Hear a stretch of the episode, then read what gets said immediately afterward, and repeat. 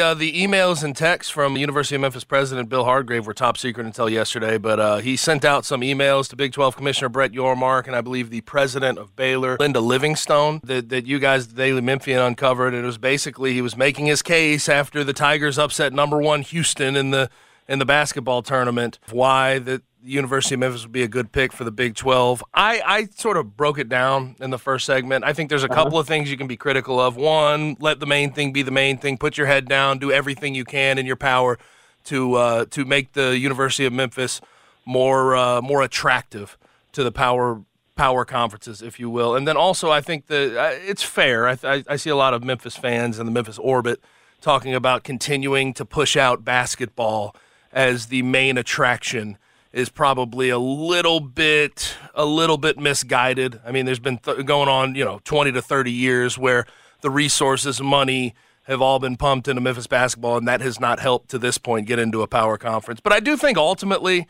the one positive I'll take away via, via you know, the stadium renovations, what Laird Veatch and Bill Hardgrave has said, the fact that he's reaching out, uh, we know that he's been reaching out to Big 12 officials. I do like there's clearly an aggression there. There's clearly an effort uh, that may not have been there in the past to make things right, to, to push the University of Memphis through and, and make their ventures work. So I, I do think that that's an overwhelming positive.